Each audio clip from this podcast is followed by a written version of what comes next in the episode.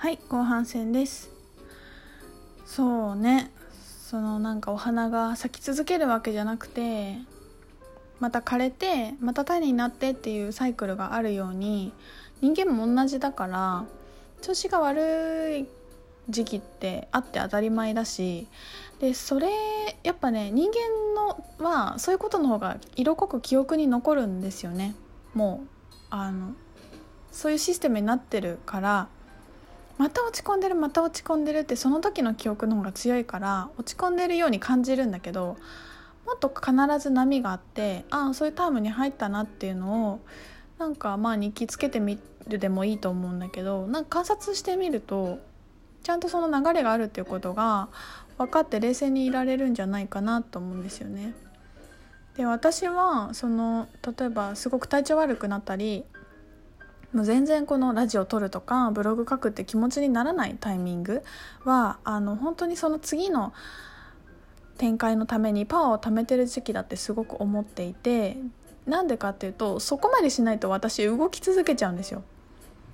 だから私の体は私の体のことよく分かってるって思う。私の体は私の意識のことかな。うんなんかすいませんって感じなんだけど。そういう風にしてくれることによってあもう今日ダメだもう何もしないっていう日を強制的に作ら作ることができるしアウトプットばっかりじゃなくて自分の中にグーって入っていくことができていくわけだからその時間を体が取らせてくれてるって思うんだよね。もう本当にありがたいよだからあの収縮時ってまあ気分が悪い時ももちろんあるけどさまあ、逆に言ったら私がもっともっとそその動きすぎるっていうことをなくしていくともしかしてこのバイオリズムの強制的に休むっていうのもなくなってくるかもなってちょっと思うかなまあだいぶこの波波が何て言うのかなやっぱ自分が変化をしだした時ってこの波がすごく大きいと思うんだよね。イエーイってなってる時ももう何でも願い叶うみたいなさなんかあれもこれもシンクルが起きてわみたいな時となんかズーンってなる時のそのコントラストがすごく強く感じるから結構ストレスもかかってくると思うしでもやっぱそういう時期って23年ぐらいはみんなあると思うんだよね。それをやり尽くしていってなんかなんか落ち込んでるとさもうななんかもういいわこれってなってくるじゃない？でそこにもう問題が本当はないんだっていうことを安心感が自分でどこまで何て言うのかな安心して落ち込んでられる自分になるかっていうところを育てるのがポイントな気がする。だから私はみんなと同じようにもちろんバイオリズムあるんだけどなんてことないと思ってるんだよね。ズンってなることも落ちたり気分が悪いってことも別に何にも問題ないからジタバタしてどっか行かなきゃとか何か直さなきゃとか人生見直さなきゃとも何とも思わないし「はい寝ます以上」みたいな感じだからそういう意味でそこのストレスを感じない感じなにくくなってると思う。感じにくいっていうの何ていうのかな問題じゃないっていうふうに分かってて安心してその収縮期を過ごしていられるようになったかなだからそこが何の問題もないって思うと抵抗が少なくなっていくから体のしんどいのも気持ちがしんどいのもそこそういうふうになってくると多分その周期もあんまり派手にならなくなってくると思うんですよね。でもなくなるってことはないないんですよね。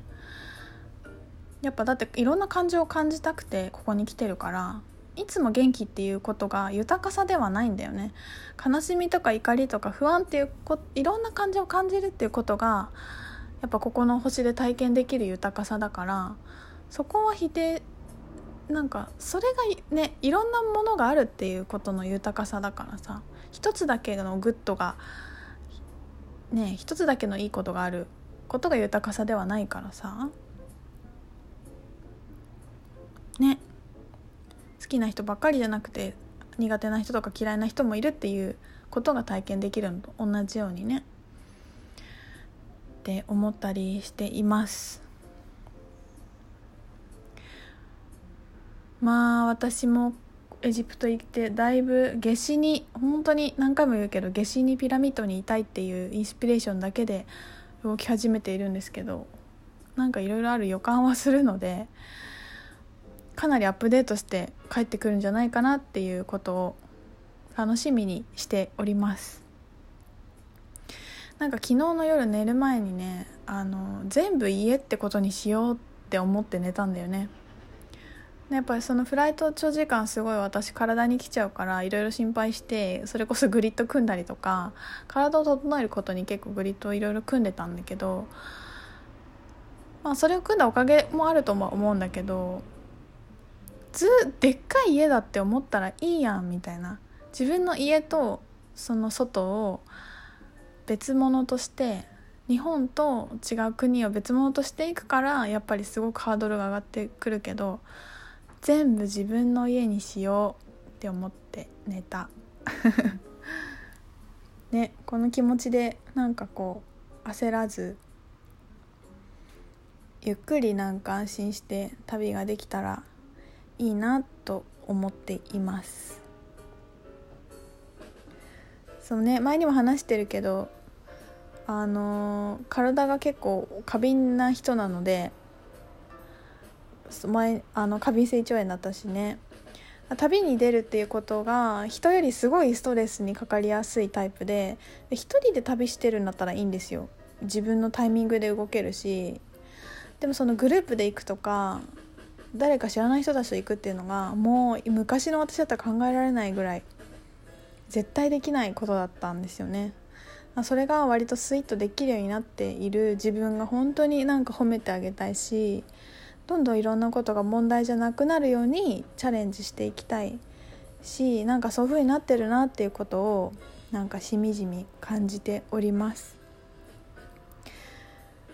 ね。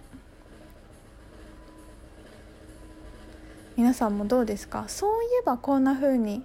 私変わってるとか。ねやっぱ後ろを振り返ると気づくからね。渦中にいる時はさ自分変わってないように感じるんですよね。私も最初12年とかさもうずっと変わりたい変わりたいもっと良くなりたいもっと良くなりたいこんなにやってるのに全然変わんないお金稼げてないみたいな感じで思ってたから。いやでもだいぶ頑張ってたと思うよって感じ。その時の私を思うと。ね本当に本当に2回も言うけど渦中にいる時は気づかないからね。ねえもうほんとみんな頑張ってると思うよ。ここで生きてるだけで。ほんともうほんと生きてるだけで丸儲けですよね。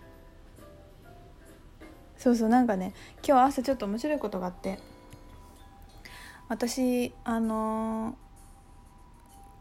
空港に向かうんで今日は実家にいるんですけど実家で一番あのすごいストレスなことがあってそれがね母が朝から結構大きい音でテレビをつけてワイドショーを見ることだったんですよ。もうすごいいろんな音がするじゃない？なんか私ね内容がどうっていうかちょっと音が苦手な音っていうのがすごく多くって。朝からああだこうだとかいろんな音音がしているところでなんかそのテレビの音で目が覚めたりとかするのがすごくストレスで朝から嫌だなって違う部屋だけどやっぱ響いてくるからでもさ、まあ、母の朝のルーティンのさテレビ見たい時間を別に消すっていうのも私の家じゃないしだからちょっとちょっと見てなさそうだなと思ったら消していいって消したりちょっと音ちっちゃくしたりちょっと番組変えてみたりっていうことをこっそりしてるぐらいだったんだけどそしたらさ今日の朝ね起きたらなんか音がしないんですよテレビの。でなんかチーンみたいな音がかかっててあれ？って思ったら なんか瞑想系の音楽を流してて母がすごいびっくりしてさ瞑想系の音をなんか鳴らしながら1984を読んでたんですよ村上春樹の。すごいびっくりしてびっくりしてちょっとなんか逆に何も言えなくてなんかそのわあとかわとか言ってテレビつけられないようにそっとしとこうと思ってあれこんな音かけとったみたいな。こんななんかヒーリングミュージックかけてる母初めて見たと思ってさ。いやもしかして昼間はそうやって過ごしてたかもしれないんだよね。私がその時に立ち会ってないだけだったかもしれないんだけどで分かんないんだけどさなんていうのもうそうやって変わってくんやなって思ったの。家族とか周りの人ってやっぱ自分変わると変わっていくじゃない？でかなり母親とか家族とかの方が時間差がある気がしててやっぱりなかなかねそういう昔の考え方生きてきた時間が長ければ長いほど変わるのにすごく時間かかるし別に変わらなくていいっていうことももちろんあると思うんだけどねなんかついにもうすごいほっとしてそのしなんかヒーリングミュージックかかってるところでねちょっとなんか隣母もいながら気も気持ちいい感じでちょっと軽くヨガとかできちゃったりしてあなんか朝から幸せって思えてなんかね面白かった。変わるもんやな人ってって思ってさ。ね。皆さんのご家族もどうでしょうか？こっちが別に変えようとする時って多分変わんないんだよね。なんかもうどどうでもいいっていうか好きにしてくださいって思った時になんかすごく調和していってお互いがお互いの心地よいようになっていくっていうのはこういう風にして起きるんだなっていうのをね朝体験して気もなんかいい気分になっておりました。そんなとこかな？あと20秒。じゃあそろそろちょっと支度をして行ってきます。皆さんまた帰ったらお話ししますので楽しみにしていてください。お土産話を。またアップデートした私でお会いしましょう。Twitter とかねインスタを上げるので見ててね。バイバーイ。